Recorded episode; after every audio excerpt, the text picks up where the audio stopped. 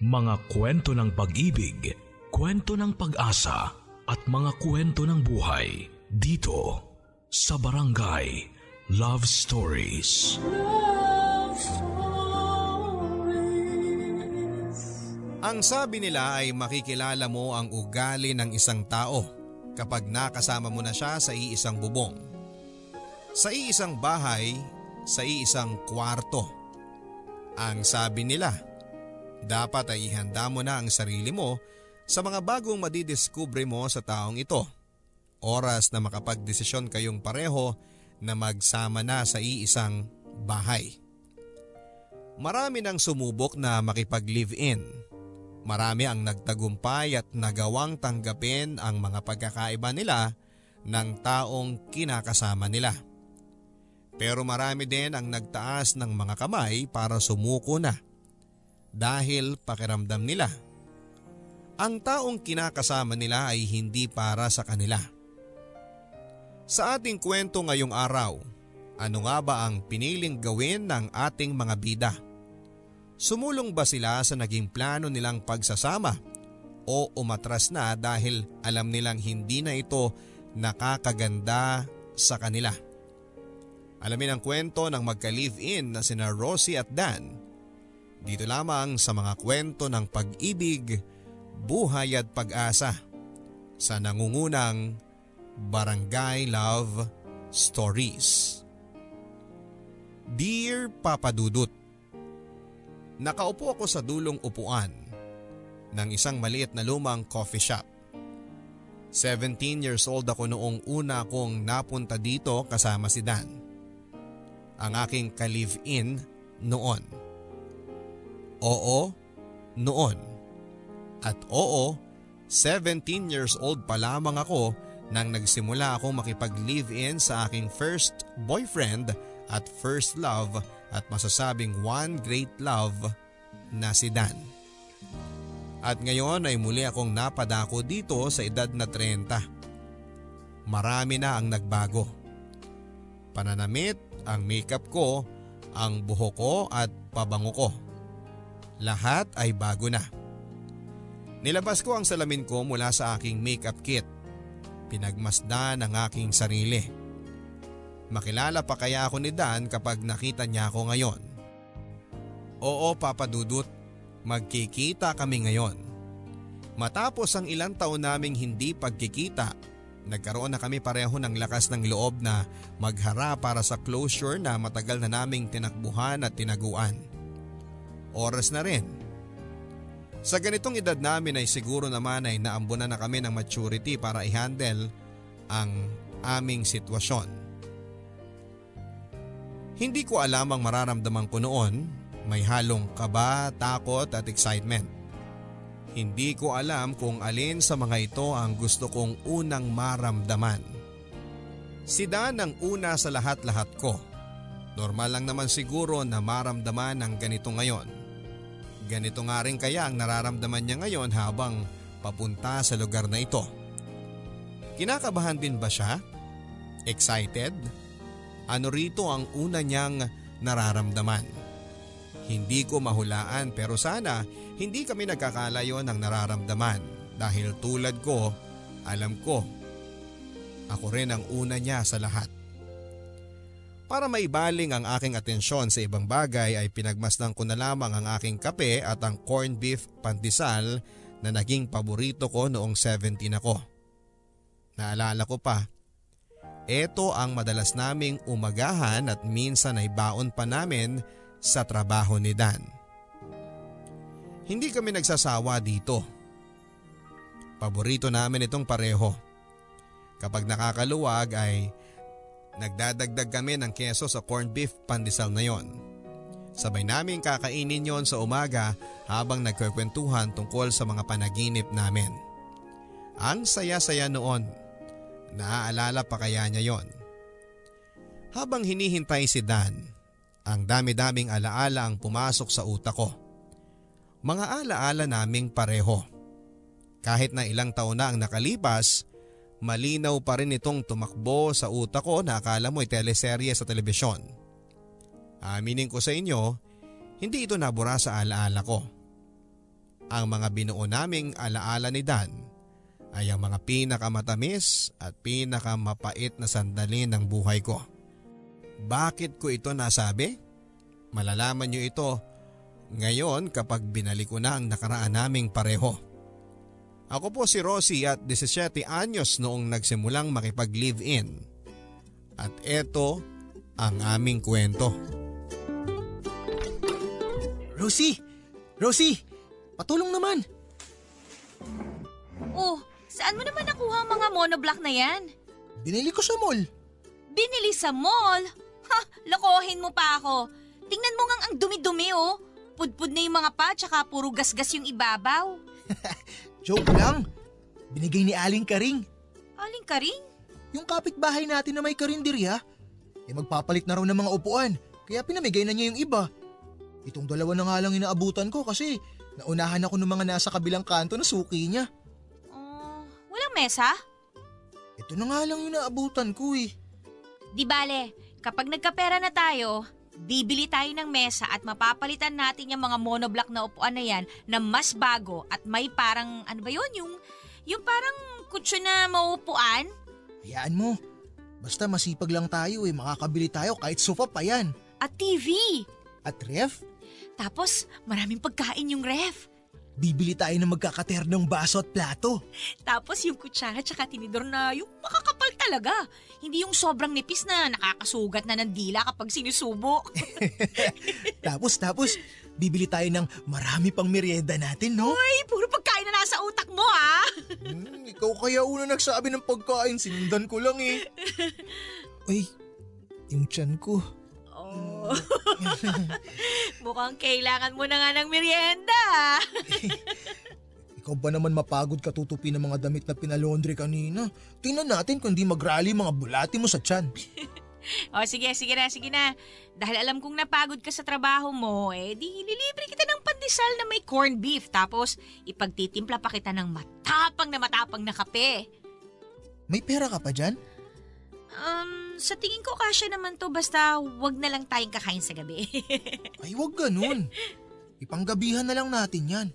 Joke lang. Meron pang natitira, huwag ka mag-alala. Magkano lang naman yung gagastusin sa meriende. Isipin na lang natin na pang-celebrate natin yun. Pang-celebrate saan? Sa pagsisimula natin sa buhay, magka-live-in. Sa pagsisimula natin sa forever? Sa pagsisimula natin sa forever. 16 years old kami noong nagkakilala kami ni Dan. Pareho kaming helper noon sa isang laundry shop pero umalis din ako kaagad kasi mas malaki yung sahod sa nakita kong trabaho sa isang bentahan ng mga segunda manong mga damit sa palengke. Naiwan doon si Dan dahil wala pa itong mahanap na trabaho. Mas malaki naman ang kinikita niya doon kesa sa akin. May extra rin siyang trabaho sa pagbabantay ng parking lot na parehas na may-ari ng laundry shop. Bukod sa tip na natatanggap niya sa mga nagpa-park, libre pa ang kanyang agahan at tanghalian na bigay ng amo niya.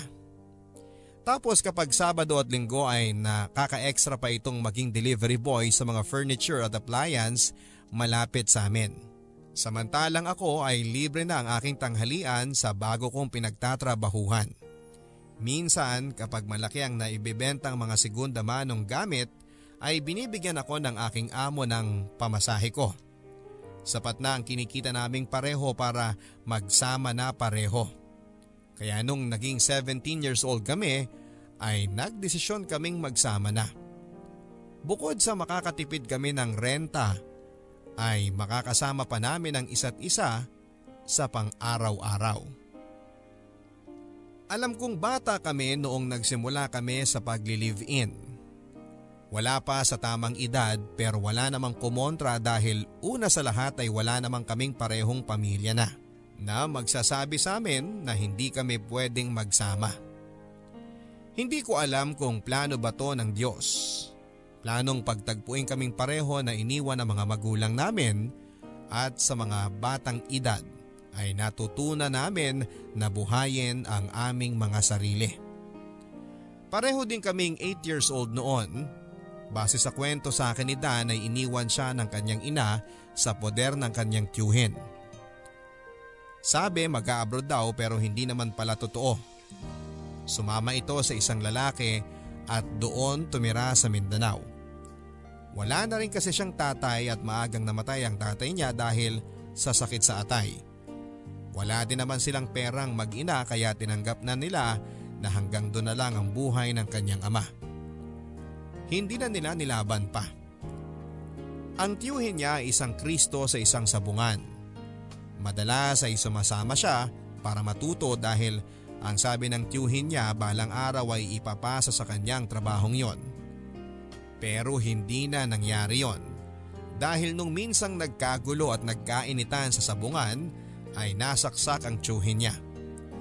Mula nga noon ay wala nang tumulong bumuhay sa kanya.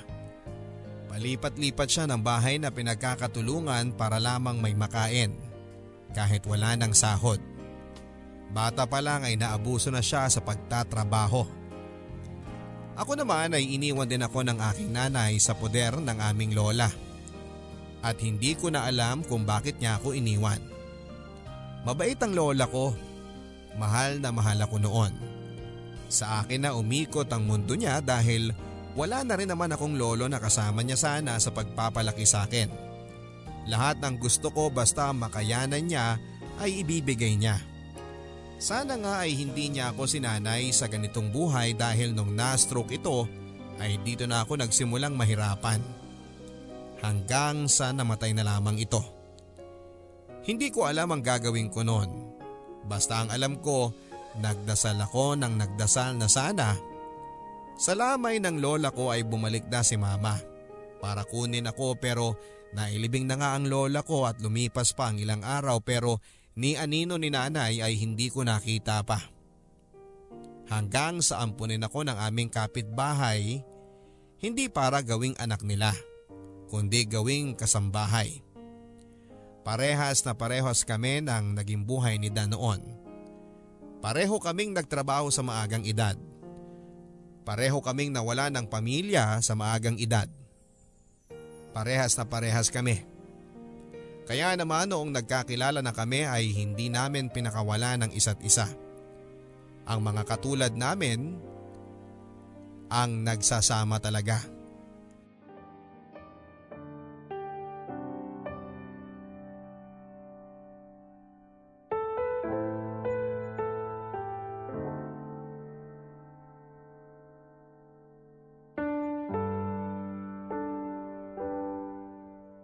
Kanina ka pa tulala dyan ah. Oh, uminom ka muna ng kape. May halong evap yan. Salamat. Uy, okay ka lang ba? Oo naman. May iniisip lang ako. Ano yun? Pagkatapos ng sampun taon kaya, ganito pa rin tayo? Ano, mahirap?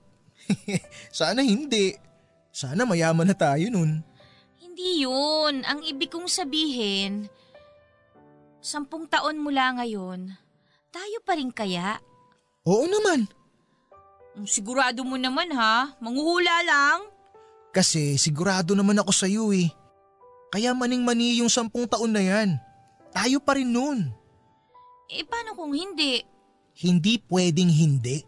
Bakit naman? Kasi lalaban tayong pareho. Talaga? Talagang talaga. Ano kaya ang buhay natin sampung taon mula ngayon? Hmm. Si sexy ka lalo. Seryoso kasi!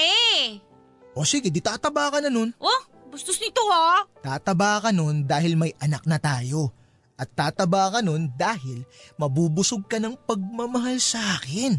Kung corny ha! Ikaw ba? Anong nakikita mo sa atin sampung taon mula ngayon? Mm, mas angat na yung buhay natin. Mas maraming pagkain. Hindi na nagtitipid sa LPG. Luto lang ng luto, di ba? Tapos makakapunta na tayo sa mga pangarap nating lugar na nakikita lang natin sa social media, no? Tapos makakabili na tayo ng maraming damit na bagay sa atin at saka sapatos. Tapos kaya na kitang bilhan ng mga pabango na gusto mo.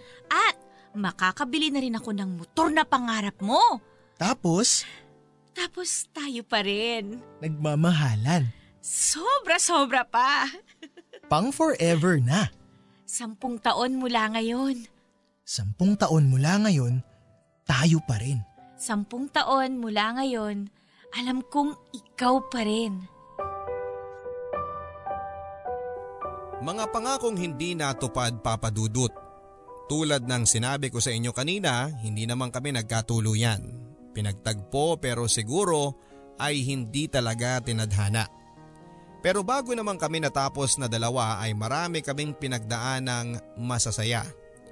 Yun yung mga dahilan kung bakit kami tumagal ng tatlong taon.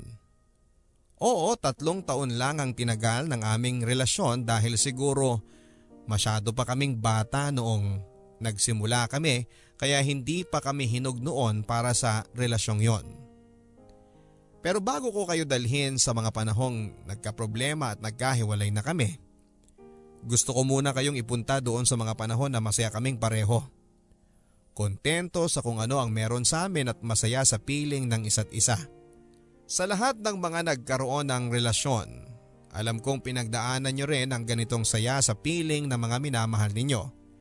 Lalo na sa mga may asawa at ka-live-in. Yung tipong gigising ka sa umaga, siya agad ang bubungad sa inyong mga mata.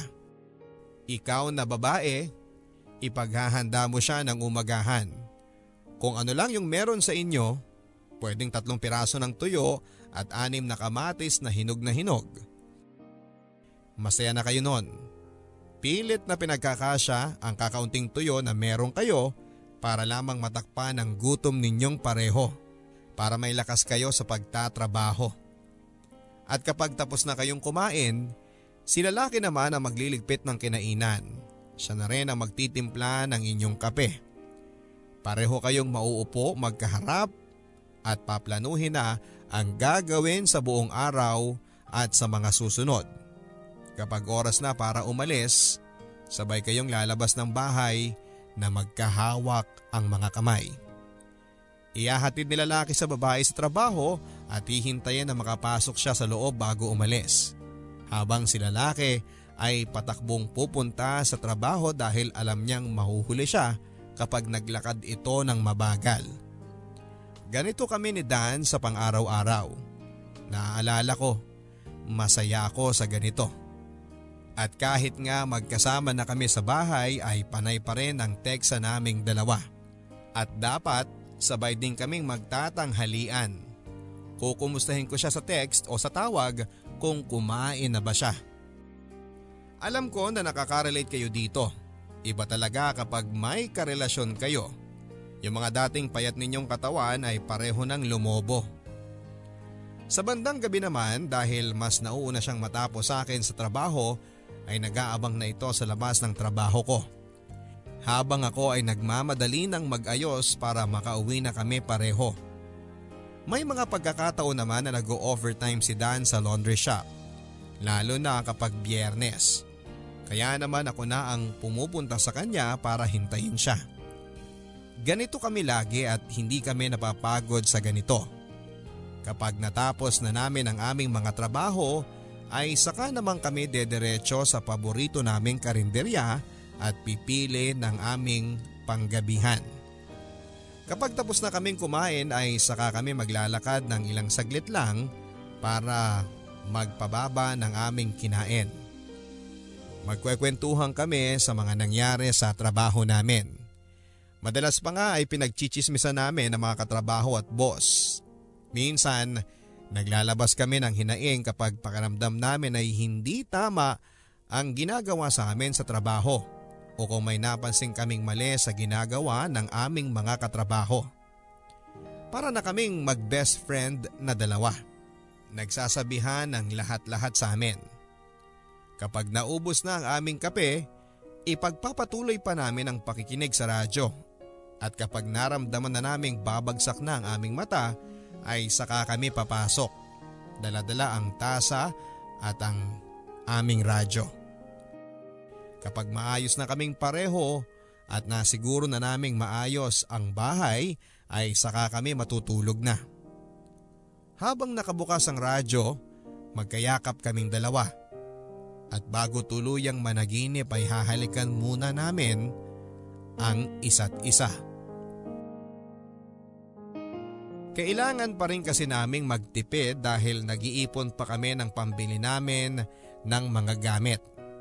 Kulang-kulang pa kasi ang inuupahan namin. Maliit lang naman ang boarding house namin. Gawa lang yon sa kahoy at yero na kung saan ay rinig namin ang bawat ganap sa kalsada dahil sa sobrang nipis ng bahay. Wala namang kaming magagawa kasi eto ang mura. Ito lang yung kasya sa mga sahod namin. Ang balak na lang namin ay pagandahin ito gamit ang mga kasangkapan na balak naming bilhin. Nagtitingin-tingin na kami ng mga second hand na ref. Marami daw nagbebenta nito sa bandang Cubao at swak sa pera namin. Siyempre, bibili din kami ng mas makakapal na kutsyon. Dahil yung kutsyon na gamit namin ay yung pang iniwan ng dating border doon. Manipis na ay nangangamoy pa. Pinagtitiisan na lang namin at pinapaarawan kapag wala kaming ginagawa. Binabawi na lang namin sa makakapal na kobre kama na nabili ko ng mas mura sa pinagtatrabahuhan ko. Marami pa kaming dapat bilhin at alam ko kapag tinitingnan ako ni Dan, ramdam niyang gusto ko nang buuin ang bahay naming yon para maaliwalas na sa paningin namin. Kapag gano'n na ang tingin niya sa akin ay susuklian ko yon ng isang tinging nagpapasensya. Yung tinging nagsasabing hayaan mo na. Balang araw makukumpleto na natin ang mga gamit na kailangan natin. Ganon lang. Masaya na kami noon at masayang masaya. Ang dami naming plano na gagawin, ang daming pangarap. Ang dami. Lahat ay inaasahan na kami na talaga. Nakadepende kami sa isa't isa. Ang sarap pala sa pakaramdam yung ganon kahit papaano.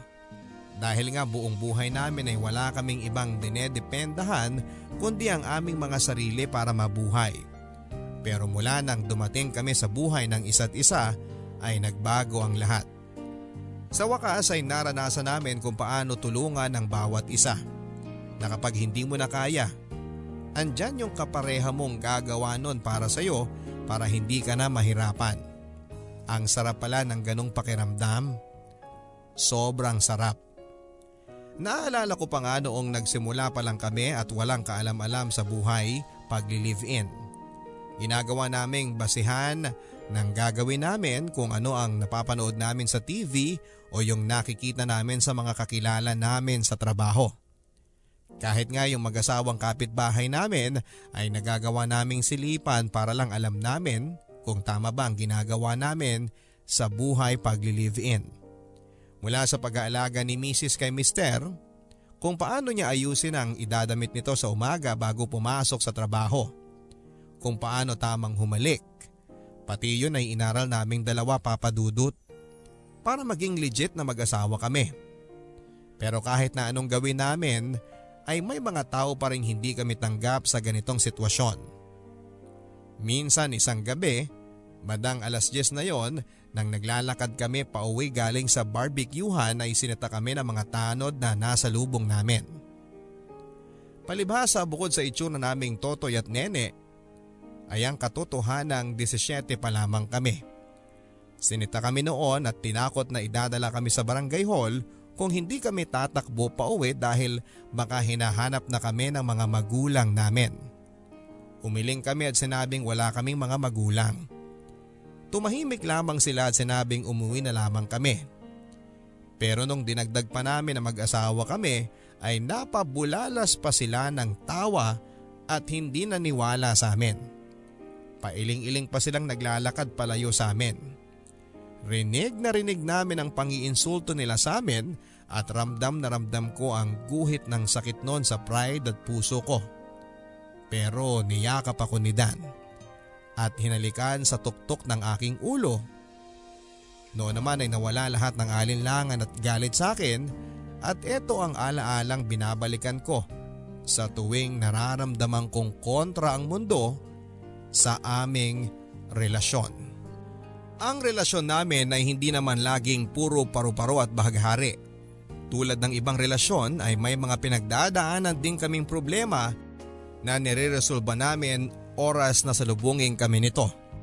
Kadalasan naman ay mga simpleng hindi pagkakaintindihan lamang. Tulad ng sino ang dapat maglinis ng CR o kaya naman ay bakit nagmamantika pa rin ang lababo. Pwede ring pag-awayan ng mga langgam sa mesa dahil sa hindi tinapong supot ng chicherya. Ganon lang. Minsan mga pinag-aawayan pa namin kung sino ang nakahulog ng sabon sa kubeta at hindi inahon pa. Mga ganyang away na alam naman naming pareho na nangyayari hindi lang sa amin kundi sa iba't ibang tao din. Ito yung mga away na pinagpapasensyahan na lang para hindi na lumala pa. Mga maliliit na bagay na dapat ay pinag-uusapan bago matulog sa gabi para maaliwalas ang paggising sa umaga. Mula noong nagsama kaming dalawa ni Dan sa bahay ay pansin ko ang pagiging makalat nito at pabaya. Naiisip ko na lang na palibasa ay lalaki kaya ganun siguro. O baka naman dahil Walang nakalakhang magulang na magtuturo sa kanya kung paano nga ba ang maglinis ng bahay at mga kalat.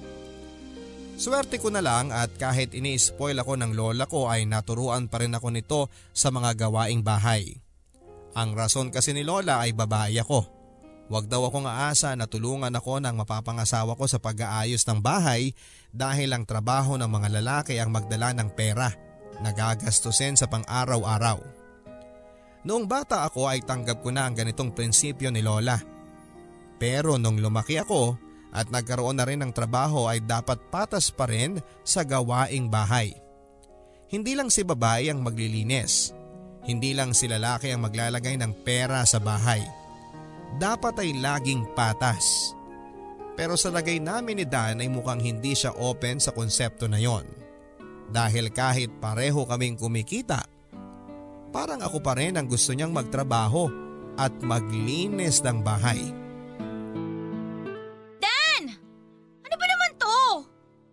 Oh, bakit? Ano yun? Eh di ba sabi ko naman sa'yo, kapag tapos ka na sa pinagkainan mo, hugasan mo naman kagad. Alam mo namang nakatago lang yung mga langgam sa sulok-sulok ng kusina eh. At saka naghihintay lang na maruming mangkok eh. Eh kasi hinihintay nga kita na dumating at kumain muna para sa ano, para isahang paghuhugas na lang ng plato para di sayang yung tubig. So ang lagay, ako pa rin yung maghuhugas pagkadating ko, ganon. Eh, mas magaling ka naman maghugas kaysa sa akin eh. Kahit pinagkainan mo man lang, ano ba naman? Eh kapag ako naghuhugas tapos mamantika, magagalit ka rin kaya mas maganda na ikaw na lang. Kaya nga ang sabi ko, aralin mo kung paano yung tamang paghuhugas ng plato para naman hindi mamantika. Eh, late bloomer ako sa mga ganyan eh. Di ko na mapag-aaralan pa yan. Da naman! Baka kahit aso, turuan ko maghugas kapag sinaulo niya ay magagawa niya. Ikaw pa kaya? Bakit kailangan mo ikumpara ako sa aso? Eh hindi kita kinukumpara. Ang sa akin lang naman, sana marunong ka rin sa mga gawaing bahay. Kasi hindi naman pwedeng ako na lang lagi yung gumagawa dito. Pero di ba babae ka, kaya dapat ikaw ang gumagawa ng mga ganun? Oo nga, babae ako.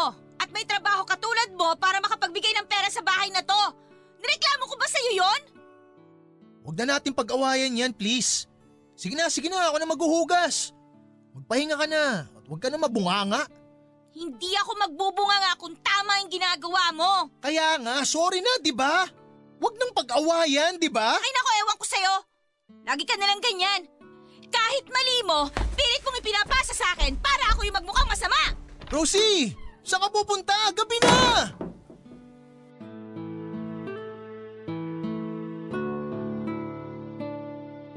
Naalala ko noon nung gabing yon.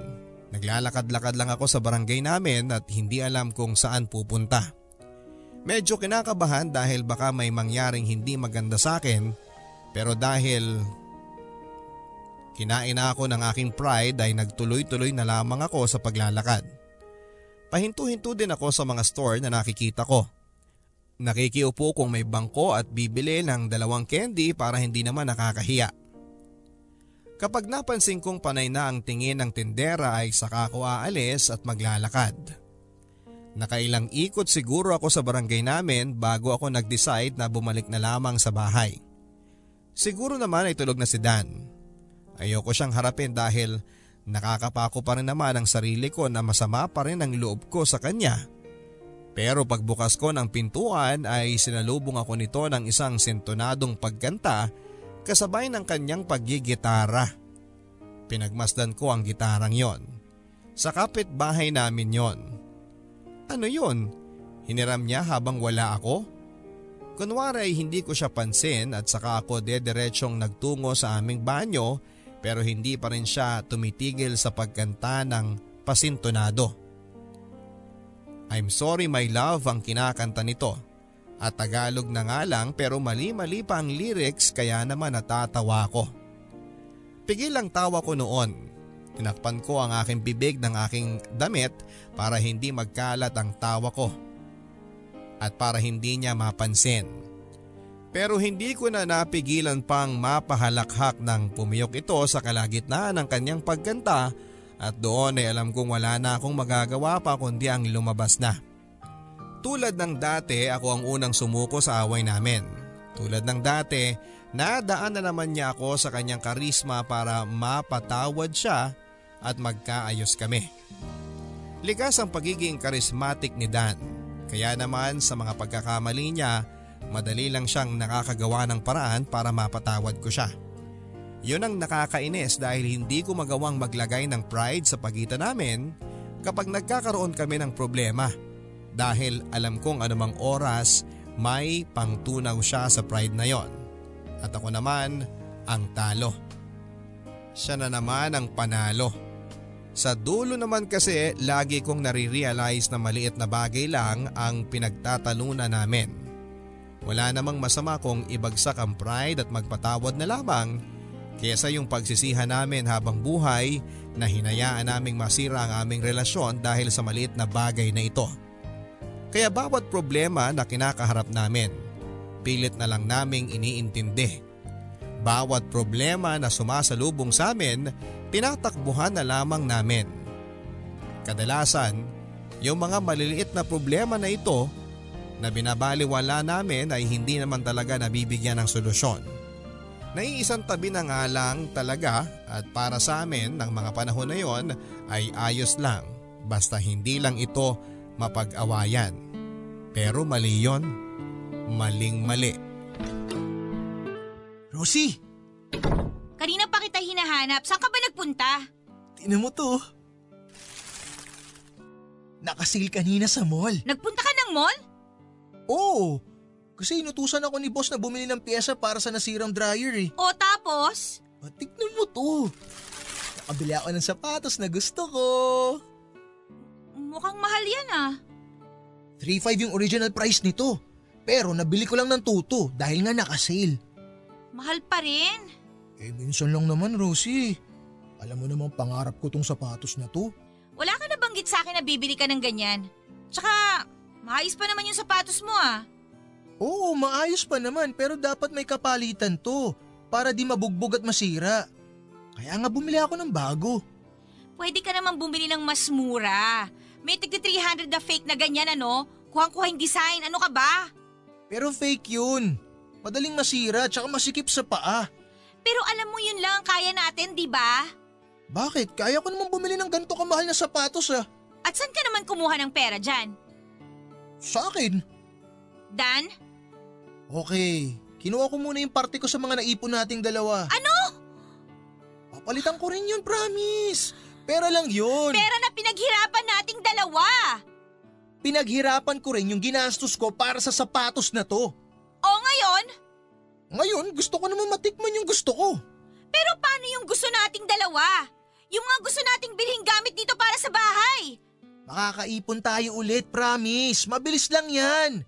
Kung kailangan kong maghanap ng ekstrang trabaho, sige gagawin ko. Hindi yun yung gusto kong puntuhin dito, Dan. Nakaplano na yung pera na yun para sa mga bibilhin nating gamit dito, di ba? Yung ref, yung sala, at saka yung dining set, plato, tsaka yung, yung kalan. Oh, paano na yung mga yon? Di pa naman natin kailangan yung mga yun eh. Anong hindi natin kailangan doon? Di naman tayo masyadong kumakain dito sa bahay dahil di ka naman marunong magluto masyado. Talaga bang? Kaya di na natin kailangan ng ref para pag-imba ka ng mga pagkain.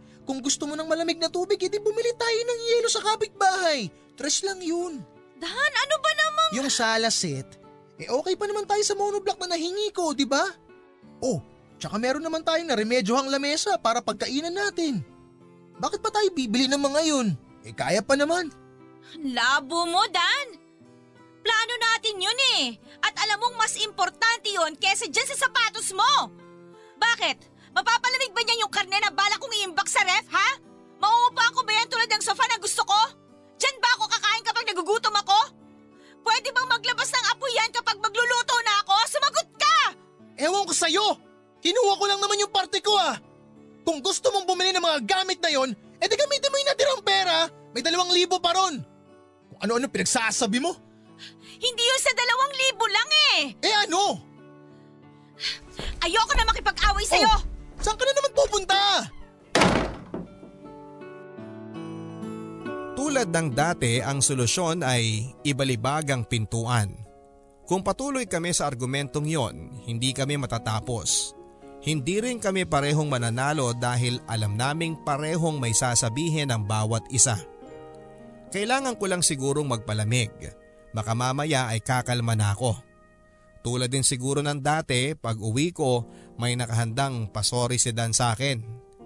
Pero sa pagkakataong yon ay binahayan din siya ng pride at hindi niya ginawa ang ginagawa niya sa akin dati kapag nagkakaroon kami ng away. Walang pagkanta, walang paggitara, pagsorry o paglalambing man lang. Naabutan ko itong tinitignan at pinipicturan ang kanyang sapatos. Tinignan kong sandali ito pero bumalik muli ang atensyon sa sapatos. Mas lalo akong napika. Diretso ako noon sa kama at pinilit matulog, maya-maya pa ay sumunod na siya. Akala ko noon ay yayakapin niya ako para magsorry na pero tumalikod ito hanggang sa nakatulog na. Kinabukasan ay pareho kaming walang imik. Walang balak magbaba ng pride ang isa sa amin. Hanggang sa gabi ay wala kaming imikan hanggang sa ako na lang ang hindi nakatiis at kinausap ko siya. Nagtanong kung may dumating na bang bill ng kuryente. Umiling siya. Doon na kami nagsimulang mag-usap na parang wala lang nangyari nung nakaraang gabi. Na isang tabi na naman ang problema. Patay mali siya. Walang nagsorry sa pagkakataong ito. Hindi na solusyonan ang problema. At sa mga sumunod ay ganoon na rin ang nangyari. Wala nang sorry-sorry kapag nagkakaroon ng away. Basta na lang tatanggapin na ganun talaga. Hindi mag-aargumento at hindi na lang mag-uusap at iimik kapag pareho ng malamig ay saka mag-uusap tungkol sa ibang bagay na kunwari ay walang ibang nangyaring problema. Ganon kami. Pero mali yon. At dahil nga nasanay kaming pareho na iisang tabi ang mga maliliit na problemang ito, ay hindi namin napansin na magdudulot pala ito ng isang bagsakang problema sa amin. Dahil naipon ito ng naipon ay hindi namin napansin na sinisira na pala kami nito ng paunti-unti.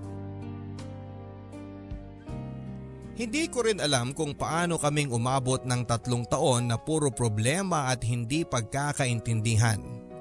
Mas lalong hindi ko alam kung paano kami tumagal na isinasantabi na lamang ang mga dapat ay sinusolusyonan. Mahal ko siya.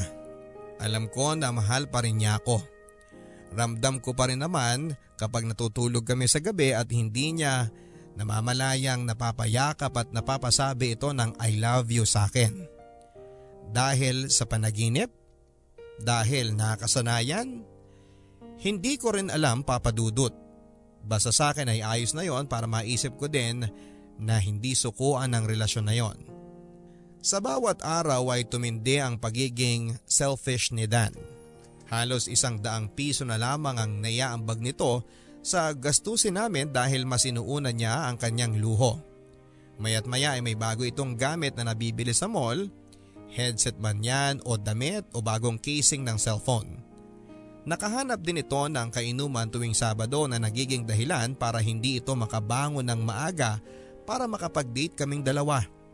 Pero okay lang, pinalagpas ko yon. Sige, ayos lang.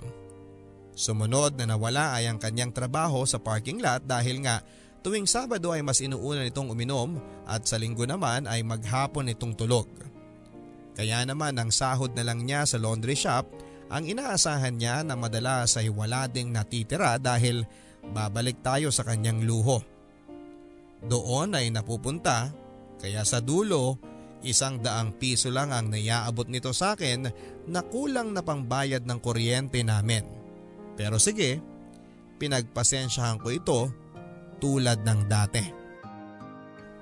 Dahil nga sa sahod ko na lang ako umaasa para sa mga bayarin sa bahay ay nagkulang ito kaya wala akong ibang nagawa kundi ang gamitin ng ipon na sana ay pambili namin ng mga gamit. Pagtingin ko roon ay nabawasan na itong muli. Naisip ko marahil ay kinuha ulit ni Dan ang ibang parte roon. Sige, okay lang yon. Okay lang talaga. Kung ano man yung natira sa ipon namin, yun na lang ang pagkakasyahin ko para sa mga bayarin namin. Sana nga ay magkasya. Kung hindi man ay hanap na lamang ako ng pag extrahan Pwede ako maging barker para sa mga taxi malapit sa isang call center na tinuro sa akin ng amo ko. Total ay malaki naman daw ang bunganga ko at malakas ang boses ko sabi ni Dan sa akin nung nag-aaway kami. Kaya siguro pasok na akong maging barker. Hindi ko na rin sasabihin pa kay Dan na papasok ako sa ganitong trabaho sa gabi. Wala din naman itong pakialam sa akin. Mas tutok ito sa cellphone niya at bagong tablet na binili niya noong nakaraan. Kesa yung alamin kung anong ganap sa akin at alamin kung kaya ko ba ng pera ko na buhayin kaming pareho. Unti-unti ay nabago ang routine naming pareho papadudot. Yung dating pagsundo niya sa akin sa trabaho ay hindi na nangyayari pa. Basta uuwi na lang ako at madadatnang ko siyang nakahilata sa kama at ang pinagkainan niyang pinagpiestahan na ng mga ipis at langgam.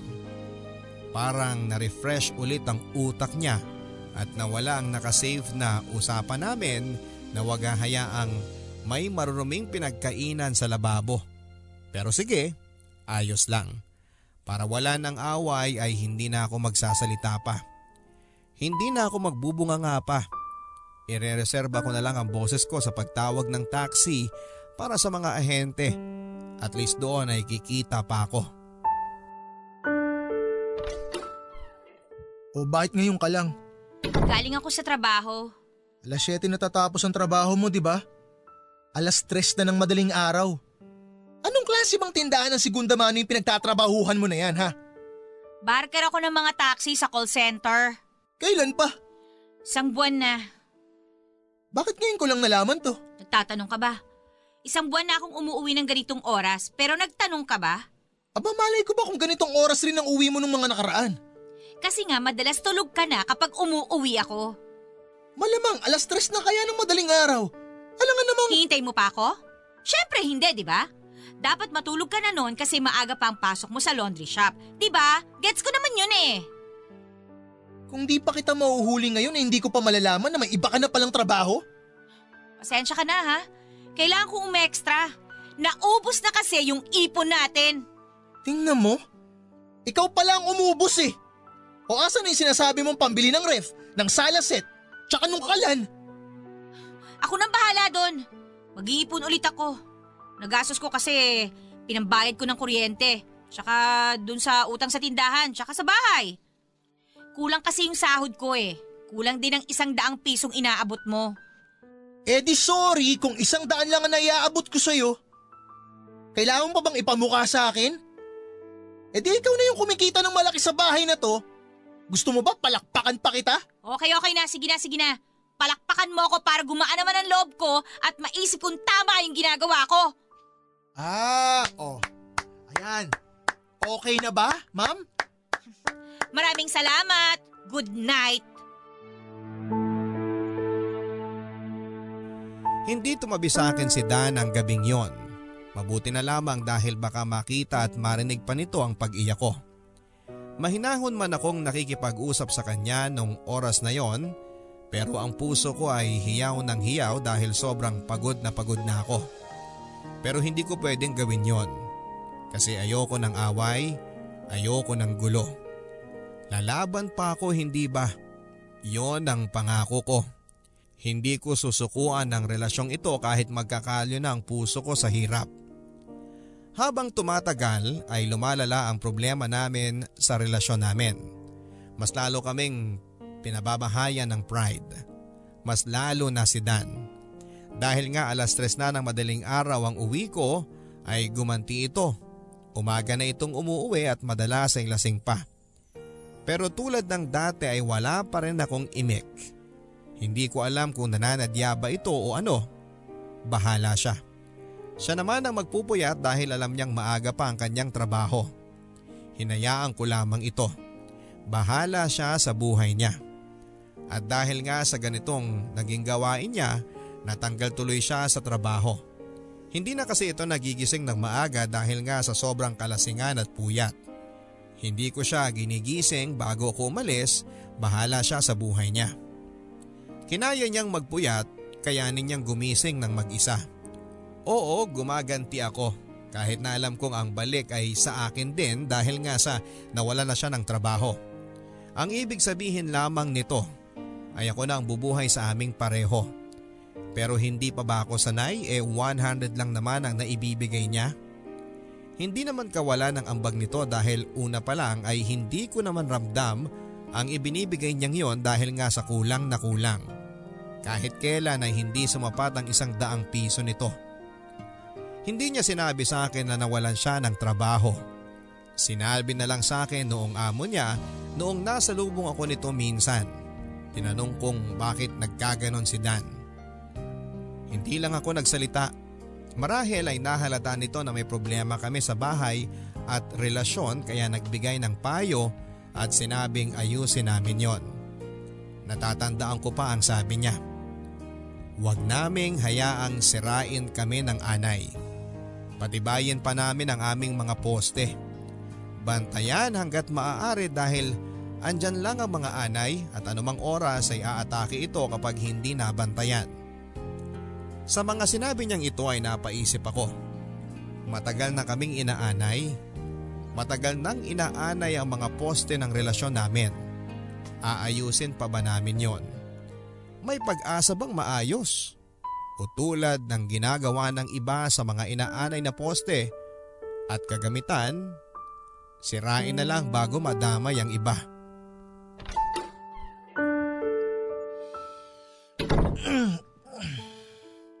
May ulam pa ba? Wala. Di naman ako nagluto. Oo nga pala, hindi ka nagluluto. Kasi wala naman tayong gas. Matagal nang wala. Oo nga pala. Kaya panay karinderya tayo dati. Upo ako sa tabi mo ha. Tulog ka na nga.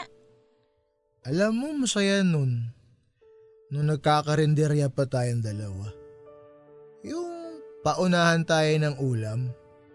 Paunahan kung sinong makakakuha ng masarap. Tapos, bawal magpalitan.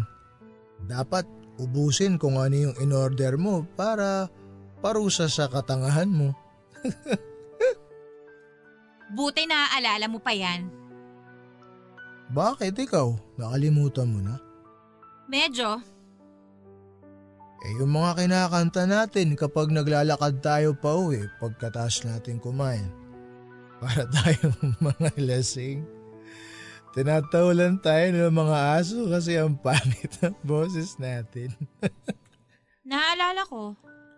Tapos yung pag uwi natin ng bahay, bibilangin natin kung ilan yung ipis na napatay natin dahil sa inispray natin nung umaga bago tayo pumasok sa trabaho, di ba? Naalala mo.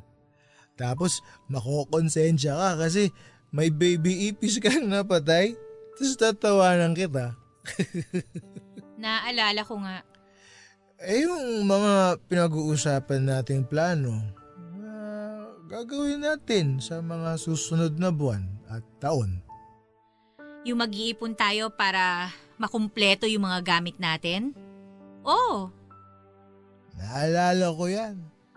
Yung pangako natin na makakalipat tayo ng lugar na mas maayos at hindi tumutulok kapag tag-ulan para nagagamit natin yung mga palanggana sa paglalabalang at hindi pang sahod ng tulong mula sa bubong? Naalala. Yung promise natin na bibili tayo ng cake tuwing mansary at anniversary natin para hindi puro corned beef pandesal ang handa natin? Pero alam mo, mas masaya ka nun sa corn beef pandesal.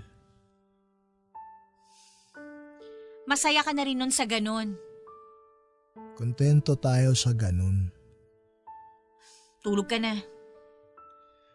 Tatlong taon na tayo, no? Pero eh mo, tumagal tayo ng ganun. Tatlong taon na puro problema, away at pride.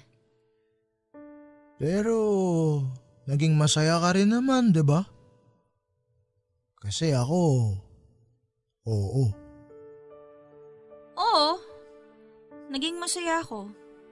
Naging. Di ka na masaya ngayon?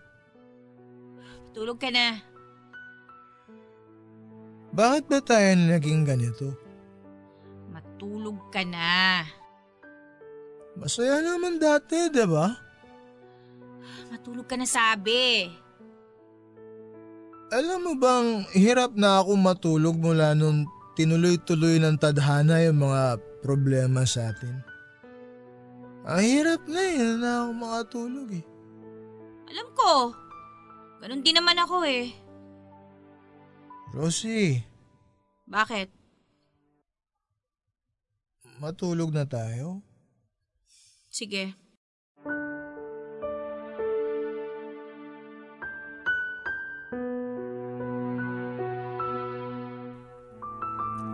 Sabay kaming nahiga sa kama. Sa mga unang minuto ay nagpakiramdaman kaming dalawa kung sino ang unang magpapatalo sa antok. Nakapikit kaming pareho pero ramdam ng bawat isa sa amin na hindi pa kami dalawin ng antok.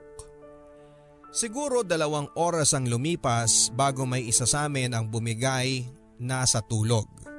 Si Danyon habang ako ay mulat na mulat at nakatitig sa kanyang mukha. Sa mukha na minsan ay ginusto kong tignan sa bawat minuto. Yung mukhang ilang taong kong minahal at ninependahan ng kasiyahan. Yung mukhang akala ko ay makikita ko ang pagbabago dahil magkasama kaming tatanda pareho. Pero hindi na yata yon mangyayari. Dahan-dahan akong umalis ng kama at sinigurado kong hindi siya magigising. Tinignan ko ang orasan, 30 minutos na lamang marahil ay aakyat na rin ang haring araw. Kailangan ko nang bumangon hindi dahil may pasok pa ako, kundi para isagawa ang matagal ko nang pinag-isipang gawin. Tinungo ko ang kusina, nagpainit ng tubig para sa kape sa lumang rice cooker namin. Yung rice cooker na konti na lang ay hindi nagagana pa. Yung rice cooker na pinagpapainitan na lang ng tubig, pampaligo at pangkape dahil hindi naman kami nakabili ng bigas para magluto. Sinaling ko ang ibang mainit na tubig sa termos. Baka kasi maisipan ni Dan na magkape pagkagising niya. Sayang din naman kung itatapon ko yon. Nagtimpla na ako ng kape, hindi ako naglagay ng evap o asukal. Purong kape. Maitim na maitim yon mapait na mapait. Ngayon ko lang ito gagawin. Ngayon ko lang ito susubukan. Gusto ko na kasing magising. Naupo ako habang tinitignan ang kape. Kaya ko ba ito? Kaya ko bang gawin ang hindi ko nakasanayan? Sanay ako sa matamis at hindi sa mapait. Pero kapag sinubukan ko naman ito ay baka tumamis din sa dulo. Baka masanay din ako. Sinubukan ko ang kaping yon. Mapait at sobrang mapait. At kahit nakailang higop ako ay hindi pa rin ito tumatamis sa dila ko. Siguro ay hindi nga tatamis yon dahil dapat ko na lang tanggapin. Siguro ang dapat ko lang gawin ay sanayin ang sarili ko sa pait at tanggapin na ganun talaga yon. Mapait na mapait at susubukan ko pa rin ang kaping ito kahit sobrang pait para sa pagbabago ko. Hinugasan ko ang baso ko matapos kong pilitin ang sariling ubusin ang kaping mapait na yon. Bumalik ako sa kwarto namin at tinignan ang nahihimbing na si Dan. Napangiti ako. Bigla ay bumalik ang matatamis naming alaalang dalawa pero kasabay ng pagtitig ko sa kanya ng matagal ay unti-unti itong napalitan ng mapapait na alaala at hindi ko alam kung masasanay ba ako sa ganong klase ng pait o hihintayin ko ulit na tumamis ang lahat. Tatamis pa ba? Sa tingin ko ay hindi na. Kinuha ko ang backpack sa cabinet. Backpack na napuno na ng aking damit na kailangan ko para sa plano ko. Kinuha ko lang ang kailangan ko. Yun lang naman ang dapat. Hindi ko na kailangan ng maraming bitbit sa gagawin ko. Baka makadagdag lang ito sa bigat ng dibdib ko. Oras na para gawin ko ito. Matagal ko nang pinag-isipan. Oras na para isabuhay ko. Aalis na ako. Aalis na ako sa bahay na minsang naging matamis para sa akin pero sa huli ay naging mapait na. Bitbit ang backpack ay muli at huli kong pinagmasdan si Dan. Isang tingin na nagpapaalam na at nangakong hindi na lilingunin pa. Isang tinging natatakot pero isang tinging alam kong ito ang dapat gawin. Pareho na kaming naging anay sa poste ng bawat isa. At kung hindi aalis ang isa ay pareho kaming masisirang dalawa. Paalam Dan. Salamat sa tatlong taon. Salamat sa tamis at sa pait. Sa pagbalik ko sa realidad ay nahuli ko ang aking sariling tumutulo ang luha habang pinagmamasdan ng corned beef, pandesal at kape. Pareho nang lumalamig dahil masyadong mahaba ang mga binalikan kong alaala. Pinahid ko ang mga luha ko sa likuran ng aking palad. Lumingon-lingon sa paligid baka kasi may makakita. Wala pa rin si Dan. Mabuti na lang. Nilabas ko ang aking makeup kit at nag-retouch. Sa pagtingin ko sa salamin ay bigla akong nanibago sa aking itsura. Siguro kasi kanina ay 17 anyos kong mukha ang iniisip ko. Kaya hindi ko naisip na ibang iba na pala ang itsura ko ngayon. Marunong na akong mag-makeup, medyo pumuti na rin, dala na rin siguro ng aircon sa opisina kung saan ako nagtatrabaho bilang sekretary. Oo, matapos akong umalis sa bahay namin ni Dan ay inayos ko ang buhay ko. Para saan pa at umalis ako kung sisirain ko rin, hindi ba? Pero ang hirap nun. Ilang araw o buwan ata akong tulala. Panay ang iya kapag umuwi ako sa inuupahan kong kwarto. Ang hirap mag-isa lalo na kung nasanay ka nang may kasama lagi. Naisip ko nga noon na kaya ko namang mag-isa hindi ba? Bata pa lang ako ay natutunan ko na yan pero nag-iba ang lahat ng nakilala ko si Dan. Sa kanya ko dinepende ang lahat. Ang sarap sa pakiramdam pero mali pala. Kaya para mawala ang lungkot ko ay sinubukan kong makipagrelasyon sa isang lalaking ibang iba kay Dan. Dahil baka sakaling dito ay tumama na ako. Baka kasi hindi katulad ni Dan ang para sa akin. Nakipagrelasyon ako sa isang lalaking matanda ng 20 years sa akin. Isang byudo pero may maliit na negosyo at masipag. Hindi katulad ni Dan na wala nang trabaho ay tamad pa. Marunong din sa bahay, hindi katulad ni Dan. Basta lahat-lahat ay ibang-iba kay Dan. Akala ko kasi ay dito ako magiging masaya pero mali pala. Sa dulo kailangan din naming maghiwalay dahil hindi ako masanay. Nakakatawang isipin na sa piling pa rin ni Dan ang gusto kong puntahan para maging masaya. Pero tapos na eh. Tapos na tapos na. Naalala ko pa na ilang beses akong sinubukang hanapin ni Dan. Nakailang beses itong nag-text at tawag bawat araw. Ang haba ng kanyang mensahe sa akin na halos hindi ko na binabasa. Bura agad. Ayaw kong maging marupok dahil alam kong nasa tamang direksyon na ako. Nagpalit po ako ng bagong number. Neto na lang din akong sumubok na gumawa ng Facebook account dahil alam kong hahanapin ako ni Dan sa Facebook. After 10 years, kung kailan talagang nakapag-move on ako. Oo, sampung taon ang inabot. Naisip ko nga eh gaano kaya siya katagal bago nakapag-move on. Kailan siya nagkaroon ng GF ulit after ko? Maganda kaya ang babaeng yon? Mas maganda kaya sa akin? Mas mabait? Mas maunawain? Na bago ba niya si Dan? Mas minahal ba niya ito? Yon ang mga tanong sa utak ko na nagpapasama sa puso ko. At ang mga katanungang yon ay isa-isa nang masasagot sa pagkikita namin ni Dan ngayon. Hinanap ko siya sa Facebook papadudot. Mabuti na lang at meron siyang account. Inesto ko ng paulit-ulit, tinignan ko ang mga profile picture, buwan-buwan ito kung magpalit ng picture. Kaya naman napapangiti ako dahil nakikita ko ang mga pagbabago niya sa bawat buwan at taon na lumipas. Sinilip ko ang mga post niya ngayong taon at nung mga nakaraan. Puro tag post ng mga katrabaho niya sa isang bilihan ng sasakyan. Ahente pala ito. Kaya pala ganon ang tindig niya, gumanda lalo. Pinuntahan ko ang kanyang messenger at hindi pa ito online pero nag-iwan ako ng mensahe at sinabing gusto ko siyang makita. Kinabukasan ay sumagot nga ito. Kumabog ng malakas ang dibdib ko. Nagkasundo kaming pareho na magkita sa isang lumang coffee shop na pinupuntahan naming dalawa noon. Tinanong ko ang sarili ko, handa na ba talaga ako? Oo, bulong ng puso ko. Ilang sandali pa ay muli na namang lumakas ang kabog ng dibdib ko nang mapatingin ako sa pintuan ng coffee shop. Pamilyar sa akin ang pumasok. Kahit sampung taon na ang lumipas ay pamilyar pa rin siya sa akin. Lumaki man ang katawan pero alam kong siya pa rin ang lalaking yon. Umayos ang pananamit, siya pa rin yon. Nagkabigote at balbas, siya pa rin yon at bumagay ito sa kanya. Naging mabuti rin ang panahon sa kanya. Dan, maswerte ka. Hi, Hi, kumusta ka na? kumusta ka na?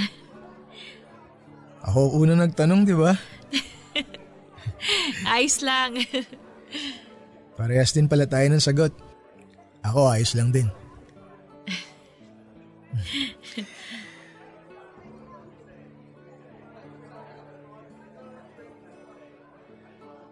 Ten years.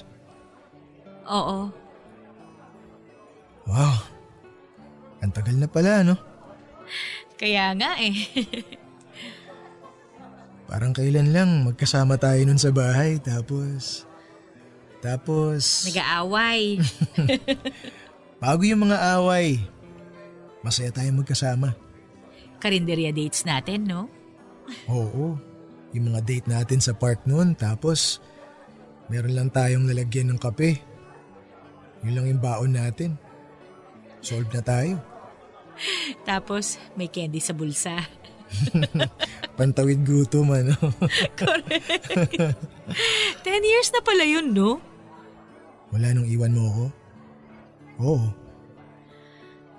Napatawad mo na ba ako? Eh ako. Napatawad mo na ba ako? Eh ako yung unang umalis at sumuko. Hindi ba dapat ako yung nagtatanong niyan?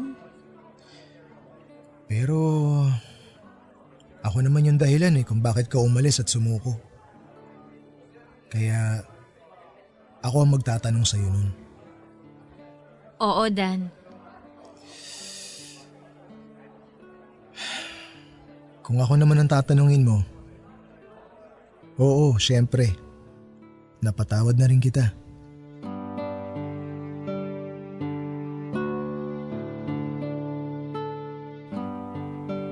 Nagkatingin ang kaming dalawa at pamilyar ang lahat kahit ilang taon na ang lumipas. Wala munang nagsalita sa amin. Basta nagkatinginan lang. Walang ilangan tulad ng dati kahit na ang tagal-tagal na mula noong huli kaming nagkita. Si Dan ang unang bumasag sa katahimikan. Muli niya akong kinumusta.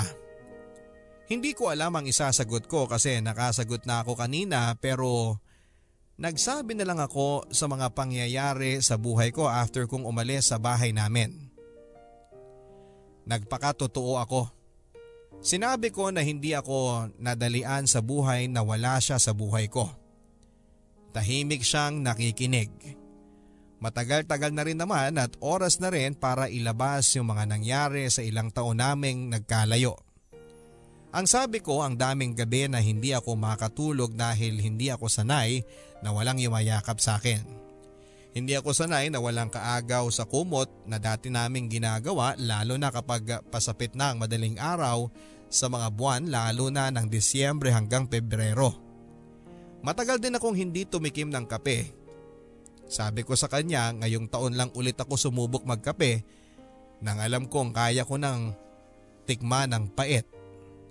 Ang sabi ko sa kanya ay parang wala nang lasa ang init at ang kape para sa akin mula nang hindi na kami nagkasama.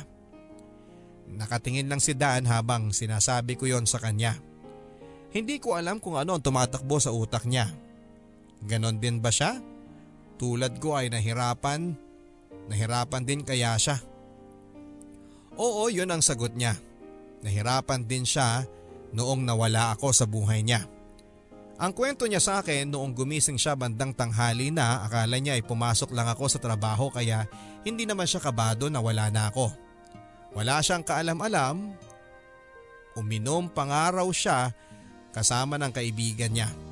Umuwi siya madaling araw tapos ay napansin niya na wala ako. Kaya natulog na lang siya.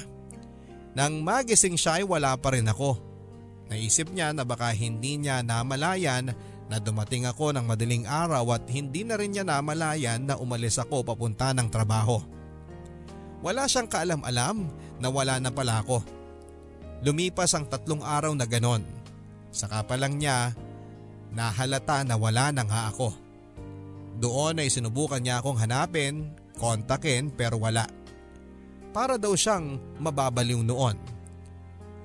Hindi ko makain ng maayos, parayang inom at sa huli ay umalis na rin siya sa dating bahay namin dahil alam niyang hindi niya mababayaran ng upa doon para sa susunod na buwan at wala nang dahilan para manatili pa roon dahil wala na nga ako. Napakagatlabi ako sa mga pag-amin niya. Tinatanong ko siya kung ano ang naging gamot niya para makalimot. Umiling siya basta ang sabi niya isang araw ay tinanggap na lang daw niya na wala na ako. Hindi na ako babalik. Doon niya sinubukang bawiin ang dating siya. Ayusin ang dating siya. Marami itong sinubukang trabaho, naging janitor at kung ano-ano pa at sa awa ng Diyos ay nakapasok siyang ahente ng sasakyan sa tulong ng dati niyang pinagtrabahuhan na gusto siyang matulungan. Tinulungan siya kung paano makabenta ng mga sasakyan at kung ano ang dapat gawin. Nahirapan siya nung una dahil wala naman siyang ideya sa mga ito. Pero nung naisip niyang kailangan naman niyang ayusin ang buhay niya ay inaral niyang mabuti ang lahat ng aspeto. At heto nga, maayos na siya. Masaya na, napangiti ako habang nagkikwento siya. Natahimik kaming muli at hindi ko alam kung sino sa aming dalawa ang nagsimula ulit magtanong. Nagkatinginan at nagkangitian. Parang hindi na kailangan magtanong pa at ungkatin ang nakaraan. Hayaan na lang namin yon kasi kahit na ano naman ang paghalungkat namin sa dati ay hindi na yon mahalaga sa ngayon dahil magkakaiba na kami ng buhay. Magpasalamat na lang kami na naging parte kami ng kahapon ng bawat isa. Alam ko na sa isip ninyo, dapat ay magtanong pa dahil kailangan ng closure. Pero para sa amin ay matagal na kaming nagkaroon ng closure. Yung pagtanggap na hanggang doon na lamang ang relasyon namin. Para sa amin ay yun na yung closure na kailangan namin. Bale, saan ang lakad mo ngayon yan? Mag-grocery lang ako. Masyado ata maaga natapos yung pag-uusap natin ah. Hindi naman kasi kailangang pahabain pa eh.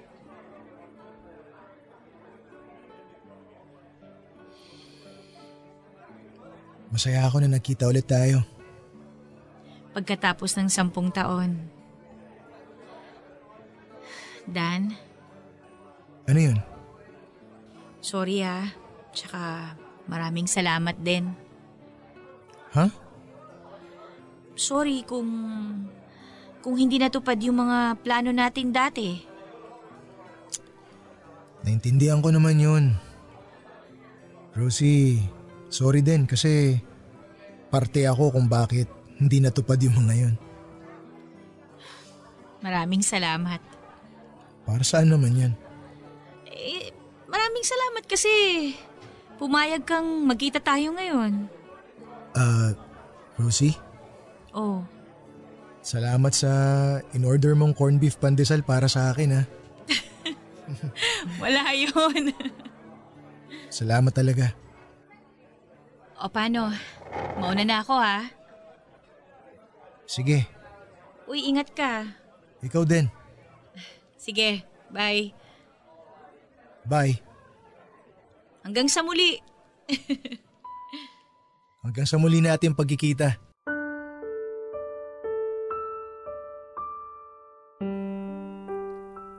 That's it. Tapos na. Yung matagal kong hinintay na pagkikita namin ay natapos na rin. At oo, masaya ako. Kasi napatunayan ko sa sarili ko na tapos na nga at oo, naka-move on ako. May confirmation na nga. Habang nakataksi ako noon, nakangiti ako dahil parang gumaan ang lahat. Parang pakiramdam ko yung pag-uusap namin yon ang dahilan para doblehin ko pa ang paghakbang papunta sa bagong ako. Alam kong yun din ang gagawin niya at masaya ako para sa kanya. Masaya ang naging ending namin. Masasabing happy ending pa rin ito. Kasi para sa akin ay hindi ko naman kinonsider talaga na natapos ang storya namin nung time na umalis ako sa dating bahay namin. At nung tinapos ko na ang relasyon namin. To be continued yon para sa akin at ngayon yung pagkikita namin ang continuation.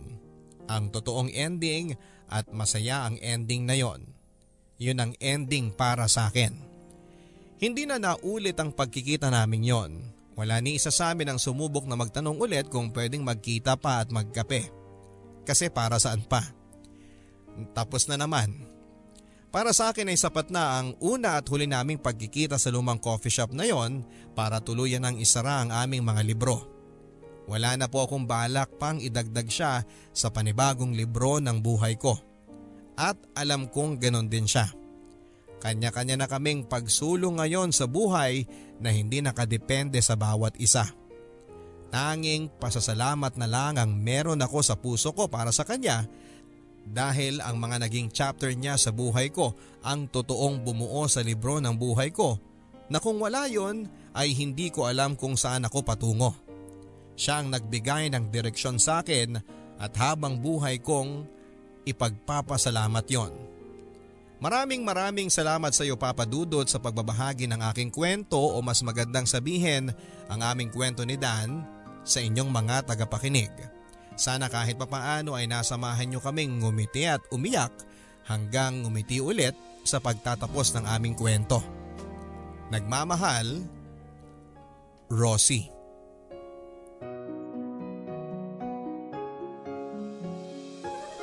Sa pagsasama nilang dalawa mga kaibigan ay mas nakilala nila hindi lamang ang mga sarili nila kundi mas nakilala nila ang katotohanan na hindi nga sila para sa isa't isa.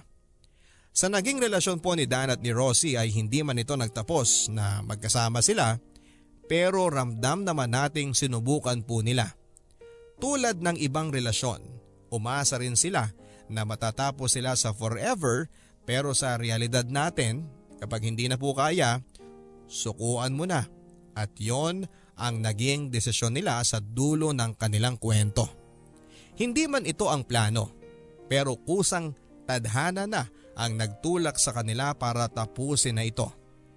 Ang kwento ni Dan at ni Rosie ay minsang naging kwento ninyo ng karelasyon nyo. Maraming pagkakaiba, hindi pagkakaintindihan, gulo, pero minsan ding tamis at lambingan. Pare-pareho man tayong may mga pinagdaanan sa relasyon pero magkakaiba tayo ng ginawang desisyon.